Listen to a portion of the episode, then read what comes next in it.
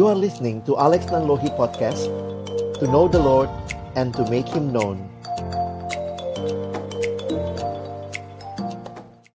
Mari Bapak Ibu dan teman-teman sekalian kita berdoa sebelum kita membaca merenungkan firman-Nya. Kami datang dalam ucapan syukur merayakan kebangkitan-Mu ya Tuhan. Di dalam kami menyongsong Paskah besok, kami kembali diingatkan akan kemenangan yang pasti di dalam Engkau. Kami kembali akan membuka firman-Mu, bukalah juga hati kami. Jadikanlah hati kami seperti tanah yang baik, supaya ketika benih firman-Mu ditaburkan itu boleh sungguh-sungguh berakar, bertumbuh dan juga berbuah nyata di dalam hidup kami. Berkati hambamu yang menyampaikan semua kami yang mendengar, Tuhan tolonglah. Agar kami bukan hanya jadi pendengar-pendengar firman yang setia, tapi mampukan dengan kuasa dan pertolongan dari rohmu yang kudus. Kami dimampukan menjadi pelaku-pelaku firman-Mu di dalam hidup kami. Bersabdalah ya Tuhan kami umatmu sedia mendengarnya. Di dalam satu nama yang kudus, nama yang berkuasa, nama Tuhan kami Yesus Kristus yang bangkit dan menang itu. Kami menyerahkan pemberitaan firman-Mu. Amin. Shalom, selamat siang Bapak Ibu Saudara yang dikasihi dalam Tuhan Yesus Kristus. Sungguh bersyukur buat kesempatan kita boleh merayakan Paskah bersama hari ini. Saya akan coba share screen karena itu saya minta uh, akses untuk boleh uh, share satu bagian yang akan kita renungkan di dalam tema kita hari ini adalah Metamorphosed Life. Sebuah tema yang menarik untuk sama-sama kita pikirkan dalam kaitan dengan merayakan Paskah kembali tahun ini. Teman-teman yang dikasihi dalam Tuhan Yesus Kristus, Bapak Ibu Saudara sekalian, Paskah memang kalah meriah dibanding Natal. Tetapi kalau kita perhatikan, gereja sebenarnya punya perayaan yang berpusat juga di dalam Paskah. Kalau tadi kita mendengar dalam doa pembukaan dari Mr. Curtis, bahwa kalau kita rajin ke gereja pada hari Minggu, setiap hari Minggu itu kita merayakan Paskah. Kita merayakan kebangkitan Kristus. Begitu pentingnya kebangkitan Yesus, sehingga gereja purba menjadikan Paskah itu sebagai pusat perayaan-perayaan Kristen. Bahkan kita tidak mengenal perayaan Natal sebelum tahun 313. Jadi setelah tahun 313 lah baru gereja merayakan Natal. Namun dalam perkembangan waktu, apalagi ditambah dengan sale akhir tahun, maka Natal seolah-olah begitu membekas sementara Paskah kehilangan semaraknya. Tetapi bagi kita yang melihat apa yang Kristus lakukan, maka ini bukan hal yang terpisah. Yesus yang lahir pada waktu Natal yang kita rayakan kelahirannya. Dia yang hidup, menderita, bahkan mati di Jumat Agung dan dia jugalah yang bangkit. Di dalam sebuah kalimat yang dikatakan oleh Pastor Timothy Keller, Easter proves that Christmas was real. Karena itu kembali kisah kebangkitan akan kita baca hari ini. Di dalam Lukas pasal 24 ayat 1 sampai ayat yang ke-8.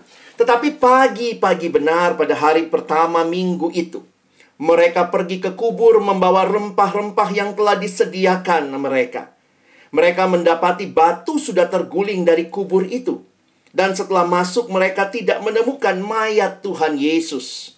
Sementara mereka berdiri termangu-mangu karena hal itu. Tiba-tiba ada dua orang berdiri di dekat mereka memakai pakaian yang berkilau-kilauan.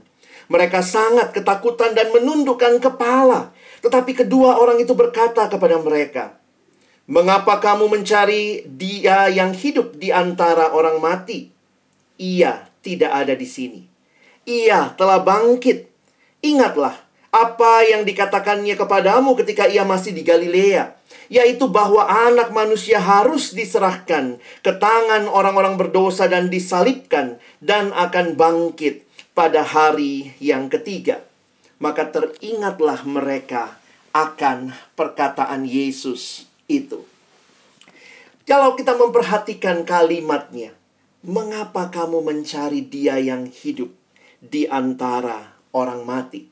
Iman Kristen bukanlah iman yang mati, bukan beriman kepada pendiri agama yang mati. Yesus yang bangkit menjadi pengharapan terbesar bagi kita, juga membuat kita berbeda dengan semua agama-agama yang lain.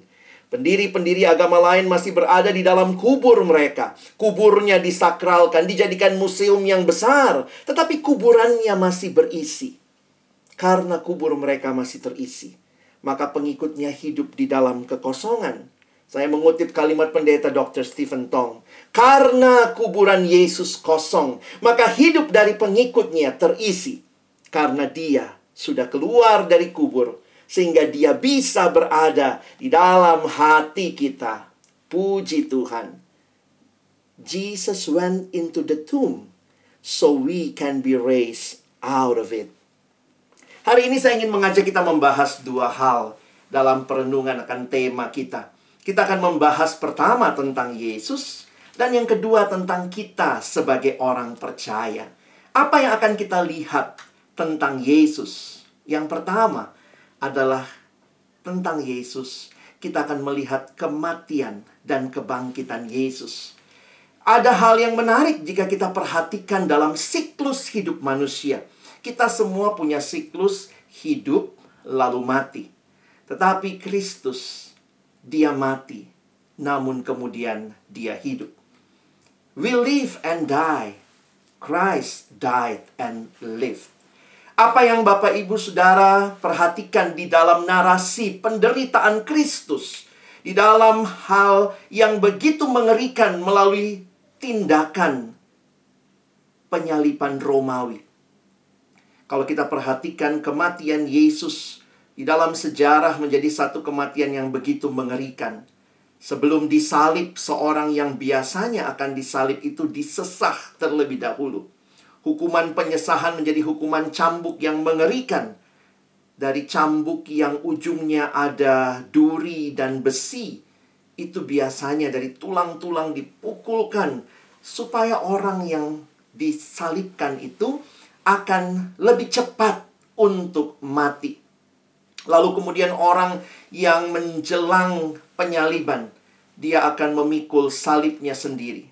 Jadi Bapak Ibu Saudara, teman-teman sekalian jangan pikir cuma Yesus yang pikul salib. Ada begitu banyak juga penjahat-penjahat yang lain pada waktu itu. Kalau mendapat hukuman penyalipan, dia akan memikul salibnya. Dan waktu saya mempelajari sejarahnya, dia akan melewati rute yang paling jauh untuk menuju ke tiang salib. Karena ini menjadi satu hukuman yang bangsa Romawi tetapkan untuk warga negara non-Romawi dengan dua tujuan. Pertama tentunya membunuh, tetapi juga ingin mempermalukan bangsa lain. Karena itu yang disalibkan akan diarak dengan arah yang paling jauh dari kota tempat dia akan disalibkan. Sehingga tidak heran kalau kita menonton film Passion of the Christ, kita bisa melihat apa yang digambarkan tentang penderitaan yang Yesus alami sampai dia mati. Dan ini menjadi hal yang menarik ketika kita memperhatikan bahwa orang yang disalib itu pasti mati. Itu hukuman yang begitu mengerikan. Mengapa kita harus memastikan hal ini? bahwa Yesus sungguh-sungguh mati, karena kalau dia tidak pernah sungguh-sungguh mati, maka dia pun tidak akan pernah bangkit. Kalau Yesus ternyata cuma pingsan, maka kita tidak merayakan kebangkitan Yesus, kita merayakan siumannya Yesus, ya. Tetapi kita tidak merayakan Yesus yang siuman, Saudara. Kita merayakan Yesus yang bangkit karena dia sungguh-sungguh mati penderitaan yang begitu mengerikan. Ada banyak teori yang berusaha menjelaskan, oh, murid-muridnya datang ke kubur yang salah. Ya, apalagi mereka lihat yang datang ke kubur perempuan. Perempuan katanya GPS-nya suka salah ya. Jadi mereka datang ke kubur yang salah. Lalu kemudian ada yang mengatakan, oh Yesus cuma pingsan.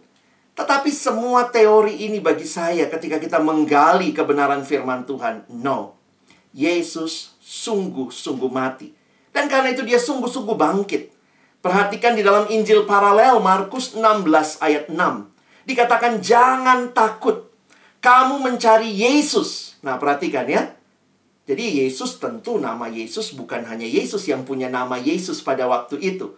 Tetapi kemudian dikasih keterangan. kamu mencari Yesus, orang Nazaret yang disalibkan itu. Nah, ini jelas ya. Malaikat menyatakan bahwa betul ini kuburnya ya Yesus orang Nazaret yang disalibkan itu ia telah bangkit ia tidak ada di sini. Lihat, inilah tempat mereka membaringkan dia.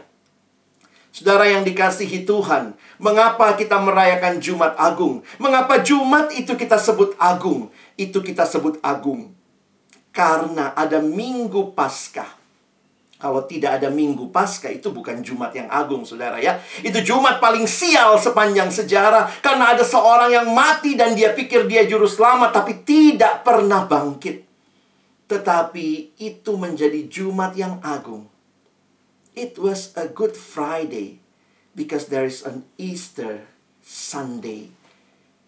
Tanpa kebangkitan, salib tidak ada artinya. Bapak Ibu Saudara, kita sedang merayakan kebangkitan Kristus. Dia berkata, "Akulah kebangkitan dan hidup." Dan kebangkitannya mengubah segalanya. Saya sedikit mau sharing ya, perenungan yang saya baca juga karena dulu saya pikirnya begini ya. Kadang-kadang pikiran kita begini. Oh, Jumat Agung Yesus kalah. Lalu nanti uh, Minggu Pasca dia bangkit, dia menang. Waduh, kadang-kadang orang Kristen punya pemikiran seperti itu. Oh, Yesusnya sempat kalah dulu, KO dulu. Lalu kemudian, nah lihat nih saya bangkit. Tetapi waktu kita mempelajari di dalam Alkitab, sebenarnya bukan demikian konsepnya. Yesus tidak pernah kalah dengan kematian, dengan iblis, Yesus tidak pernah kalah. Lalu bagaimana mengertinya?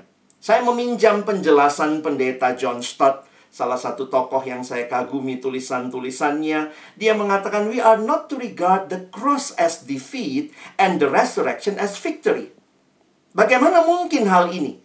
Perhatikan bahkan kemenangan itu Yesus peroleh di salib itu. Karena salibmu ku hidup, karena salibmu ku menang. Dia tidak kalah di salib itu. Di dalam kolose pasal yang kedua, kalau kita memperhatikan, di dalam ayat 13 sampai ayat yang ke-15, dan itu ditiadakannya dengan memakukannya pada kayu salib. Apa yang terjadi di salib itu? Ayat 15. Ia telah melucuti pemerintah-pemerintah dan penguasa-penguasa dan menjadikan mereka tontonan umum dalam kemenangannya atas mereka. Di salib itu, kemenangan Yesus nyata. Lalu bagaimana melihat kebangkitan? Pendeta John Stott menyimpulkan bagaimana harusnya kita memandang the cross and the resurrection. This is how we should look at these two facts. The cross was the victory won, and the resurrection, the victory endorsed, proclaimed, and demonstrated. Saya harap kita jadi orang Kristen mengerti kebenaran ini ya. Kadang-kadang ada yang merasa, wah oh, Yesusku kalah dulu, makanya Sabtu sunyi begitu kelabu. Tetapi ini sebenarnya mau menunjukkan dia sungguh-sungguh menang. Paskah menunjukkan apa yang dia capai di kayu salib itu sungguh-sungguh kemenangan sejati. Bapak Ibu Saudara yang dikasihi Tuhan, mengapa semua ini Yesus lakukan? Nah, di sinilah kita berhadapan dengan satu realita yang menarik di dalam Lukas 5 ayat 31 sampai 32. Lalu jawab Yesus kepada mereka katanya, bukan orang sehat yang memerlukan tabib, tetapi orang sakit. Aku datang bukan untuk memanggil orang benar, perhatikan kalimat ini. Tetapi orang berdosa supaya mereka bertobat. Bapak Ibu Saudara yang dikasihi Tuhan Yesus Kristus, Yesus datang ke dalam dunia bukan hanya studi tour, bukan live in, bukan studi banding, tetapi dia datang dengan satu tujuan yang jelas untuk menyelamatkan kita yang berdosa, memanggil orang yang berdosa supaya mereka bertobat. Metanoia. Nanti kita akan lihat istilah itu. Supaya mereka bertobat. Berbalik. Setelah kita mengerti kebangkitan Kristus, maka fakta kedua yang saya ingin sharingkan adalah kematian dan kebangkitan kita sebagai orang percaya. Ya, please keep this in your mind ya. Hanya dua hal yang saya bagikan hari ini. Kematian Yesus dan kebangkitannya. Dan yang kedua, kematian kita dan kebangkitan kita. Bagaimana memahami hal ini? Rasul Paulus di dalam Roma 6 ayat yang ke-11 menyatakan kalimat yang menarik. Demikianlah hendaknya kamu memandangnya bahwa kamu telah mati bagi dosa. Kalau kita baca ayat sebelumnya, dia katakan bahwa Yesus telah mati terhadap dosa. Maka kita yang percaya kepada Yesus sekarang ini kita juga mati bagi dosa tetapi karena Yesus adalah Yesus yang hidup, yang bangkit, maka kamu, kata Paulus, tetapi kamu hidup bagi Allah dalam Kristus Yesus. In our union with Christ, we also experience the death and also the resurrected life from Jesus. Kita mati bagi dosa, kita hidup bagi Allah. Kita lihat yang pertama dulu ya. Apa artinya kematian kita, mati bagi dosa. Saya mengutip kalimat Pastor Wayne Grudem. Dia menjelaskan sebenarnya ada empat hal yang seharusnya jadi tujuan akhir manusia berdosa. Bayangkan kalau kita terus berdosa, maka tujuan akhirnya kalau kita tidak ditebus, nah ini kira-kira secara teologis ya. Anak UPH pasti banyak belajar doktrin, maka kalian bisa lihat. We deserve to die as the penalty of, for sin and we deserve to bear God's wrath against sin. We are separated from God by our sins. We are in bondage to sin and to the kingdom of Satan. Jadi kalau kita bayangkan apa artinya kalau kita terus hidup bagi dosa, maka ini akhir dari cerita kita. Tetapi bukan itu rencana Tuhan. Kebangkitan Kristus kematiannya, kematian terhadap dosa, maka kita pun harus mati terhadap dosa. Jadi hubungan dengan dosa kita mati. Tetapi hubungan dengan Allah kita sekarang hidup bagi Allah. Please keep these two things in your mind. Mati, bangkit. Mati dan hidup. Saya mengutip kembali kalimat pendeta John Stott. God who raised Jesus from physical death can raise us from spiritual death and make us new people in Christ. Inilah pengharapan kita. Inilah yang memungkinkan saudara dan saya mengalami tema kita hari ini soal metanoia, metamorphosed life. This only can we have it when we have Jesus in our life. Yesus yang membangkitkan kita make us new people in Christ. Menarik ya. Kita dijadikan manusia baru, bukan di bukan hanya jadi manusia yang yang yang baik begitu ya. Makanya kalimat pendeta Timothy Keller dalam tweetnya ya, Christianity is not about being nice. It's about being new. You want something new? Then faith in Jesus is the answer. Christianity is not about being nice. Christian faith is resurrection faith or it cannot be Christian faith any longer kata Jurgen Moltmann dalam salah satu tulisannya. Nah, jadi hari ini sebagai aplikasi mari kita pikir sama-sama ya. Dengan demikian, apa yang kebangkitan Kristus tegaskan bagi hidup kita saat ini? Apa yang kebangkitan Kristus tegaskan bagi hidup kita saat ini? Ya tadi, Yesus yang bangkit memberikan kita hidup yang baru. Dia datang supaya memanggil kita yang berdosa untuk bertobat. Itulah metanoia. Metanoia di dalam bahasa Yunani. The journey of changing one's mind, heart, self, or way of life.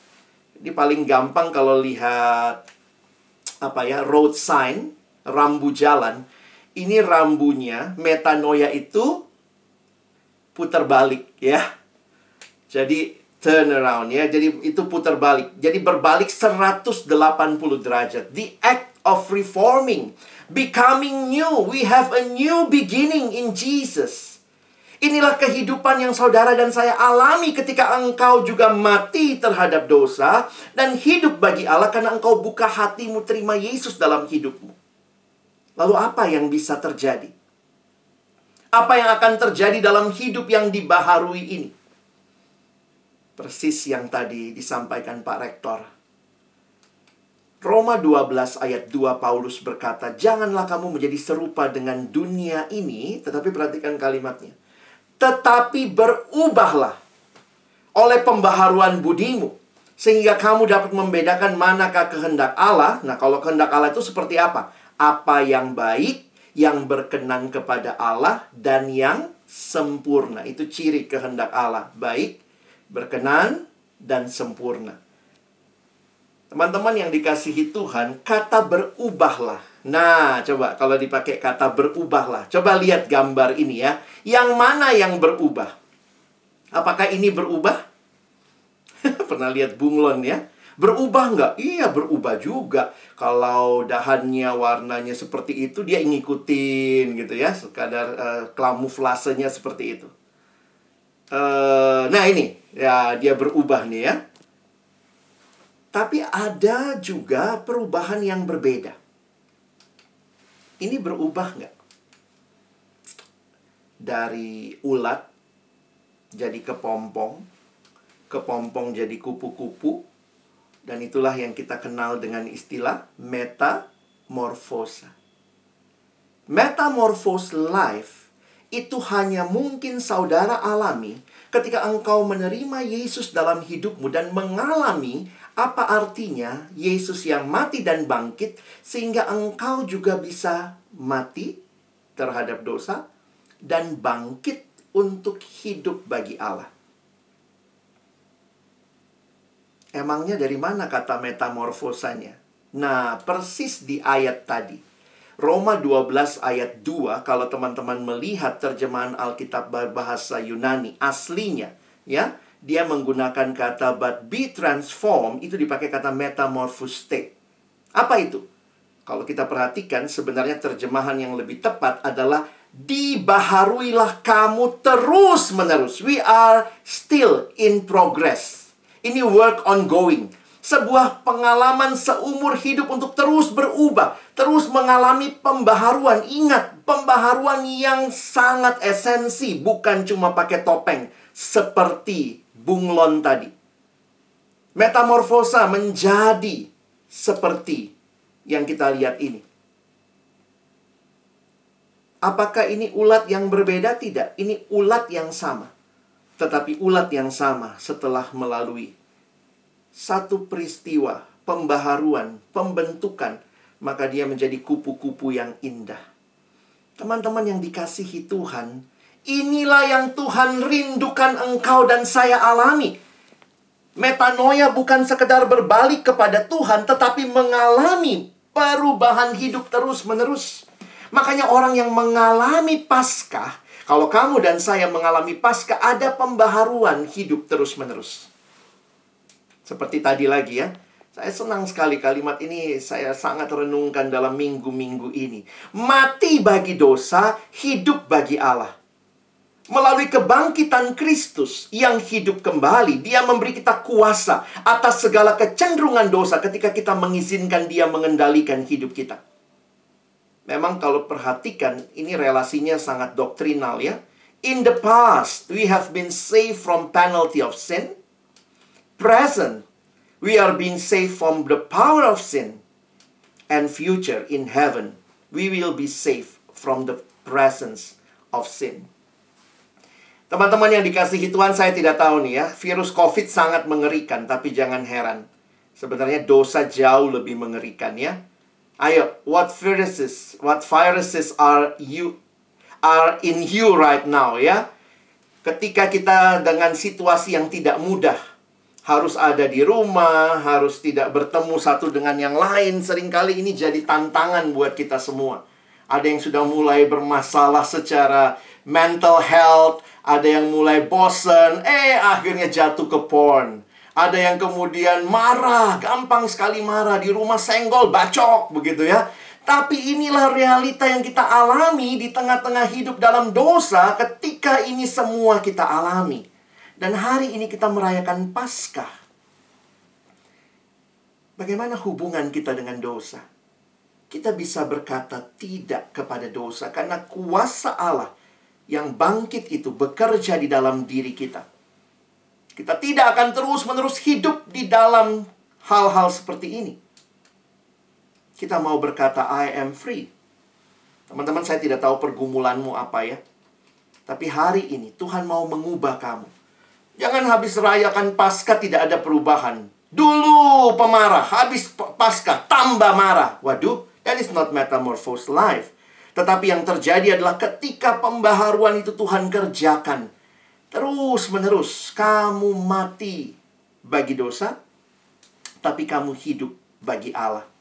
Hidup seperti apa yang Tuhan berikan? Sekarang kita bicara hidupnya. Kalau tadi matinya ya. Nah, buat kita sekalian, perhatikan 1 Petrus 1 ayat 3. Terpujilah Allah dan Bapa Tuhan kita Yesus Kristus, yang karena rahmatnya yang besar telah melahirkan kita kembali oleh kebangkitan Yesus Kristus dari antara orang mati kepada suatu hidup yang penuh pengharapan. Saudara dan saya, Siklus hidup itu cuma lahir, hidup, mati. Lahir, hidup, mati. Tapi lihat Yesus. Dia bangkit. Karena itu buat kita yang percaya kepada dia, cerita terakhir kita bukan mati. Kita lahir, hidup, mati. Bangkit. That is why orang Kristen, kita punya pengharapan. Kalau saudara merayakan Paskah, bukan hanya beres dengan dosa, bukan hanya berubah di dalam dosa-dosa yang dulu dicintai sekarang ditinggalkan, tetapi ketika engkau dan saya merayakan Paskah, kau punya hidup yang maju terus dalam pengharapan. We have a living hope because we have a living savior. Kalau orang berkata, "Aduh, susah sekali hidup ini." Betul, tapi buat kita ada hope. Saya selalu ingat, hidup ini ada ujungnya, selalu ada pengharapan. Harusnya ini yang membuat kita bisa berkata, because he live, I can face tomorrow. Saudara yang dikasihi Tuhan sekali lagi, pembaharuan itu bukan hanya berubah, meninggalkan dosa, tetapi juga maju. Karena saya lihatnya itu kan ke belakang ya. Saya sering kali pakai ini ya. Hidup orang percaya itu In the past, we have forgiveness. In the present, we have power to live for God. And in the future, we have hope. Kalau Yesus sungguh-sungguh hidup dan bangkit, apakah engkau mengalami ini? Please name it apa yang jadi pergumulanmu. Saya tidak mengecilkan pergumulanmu, tapi saya hanya ingin katakan, there is always hope in Jesus. Apa yang indah dalam hidup? Life is a journey with Jesus. Memang hidup nggak sepenuhnya mudah. Hidup sebagai murid Kristus tidak selamanya lancar. Kadang-kadang penderitaan, kesukaran, ini jadi bagian hidup nyata kita yang beriman. Tetapi kita yang percaya diberikan kekuatan, keyakinan untuk bersama Yesus yang telah mati dan bangkit. Kita dimampukan mengatasi hal tersebut. Pengharapan itu bukan nanti. Kalimat pendeta Timothy Keller ini mengingatkan saya. Christ's resurrection not only give you hope for the future, but hope to handle your scars right now. Because of Jesus, there is always hope, even in the darkest moment of your life. Mari saudara kita refleksikan hari ini metamorphose life dalam dua pemahaman. Apakah saya makin mati terhadap dosa? Saya makin mati meninggalkan dosa dan hidup bagi Allah. Dan yang kedua, apakah saya makin punya pengharapan untuk melangkah maju dalam hidup ini? Perubahan yang terjadi bukan hanya perubahan meninggalkan dosa, tetapi berubahlah oleh pembaharuan budimu supaya kamu makin mengerti kehendak Tuhan. Tuhan memberikan kepada kita firman-Nya untuk menuntun hidup kita Tuhan memberikan kita rohnya yang kudus, memastikan kita dituntun. Dan Tuhan memberikan kita komunitas. Nikmatilah itu di dalam perjalananmu mengalami hidup yang terus berubah. Paskah yang kita rayakan hari ini seharusnya membuat kita makin hidup berubah, makin mencintai Tuhan, makin mengasihi Dia, dan makin hidup bagi Dia. Selamat Paskah, Tuhan Yesus memberkati. Amin. Mari berdoa. Tuhan terima kasih banyak buat firman-Mu. Terima kasih karena Engkau yang bangkit, maka kami bisa punya hidup yang berubah. Bukan hidup yang mencintai dosa dan terus-menerus ada di dalamnya. Tapi hidup yang boleh berkata ya kepada Tuhan dan tidak kepada dosa. Kami punya hidup yang berpengharapan bahkan di tengah-tengah situasi dunia yang tidak mudah. Termasuk situasi saat ini, sering kali kami mendengar banyak mahasiswa mengalami pergumulan demi pergumulan, tetapi kiranya perjumpaan dengan Yesus yang bangkit membawa perubahan dan pengharapan bahwa di dalam Engkau kami dikuatkan, diteguhkan. Dan itulah yang kami ingin lihat ya Tuhan. Apakah kami makin hari makin berubah seturut dengan kehendak-Mu? Apa yang baik yang berkenan kepada Tuhan dan yang sempurna. Tolong kami bukan hanya merayakan Paskah. Karena Paskah bukan sekadar perayaan, tetapi Paskah sesungguhnya adalah perubahan metanoia. Di dalam nama Tuhan Yesus, kami bersyukur, kami berdoa. Amin.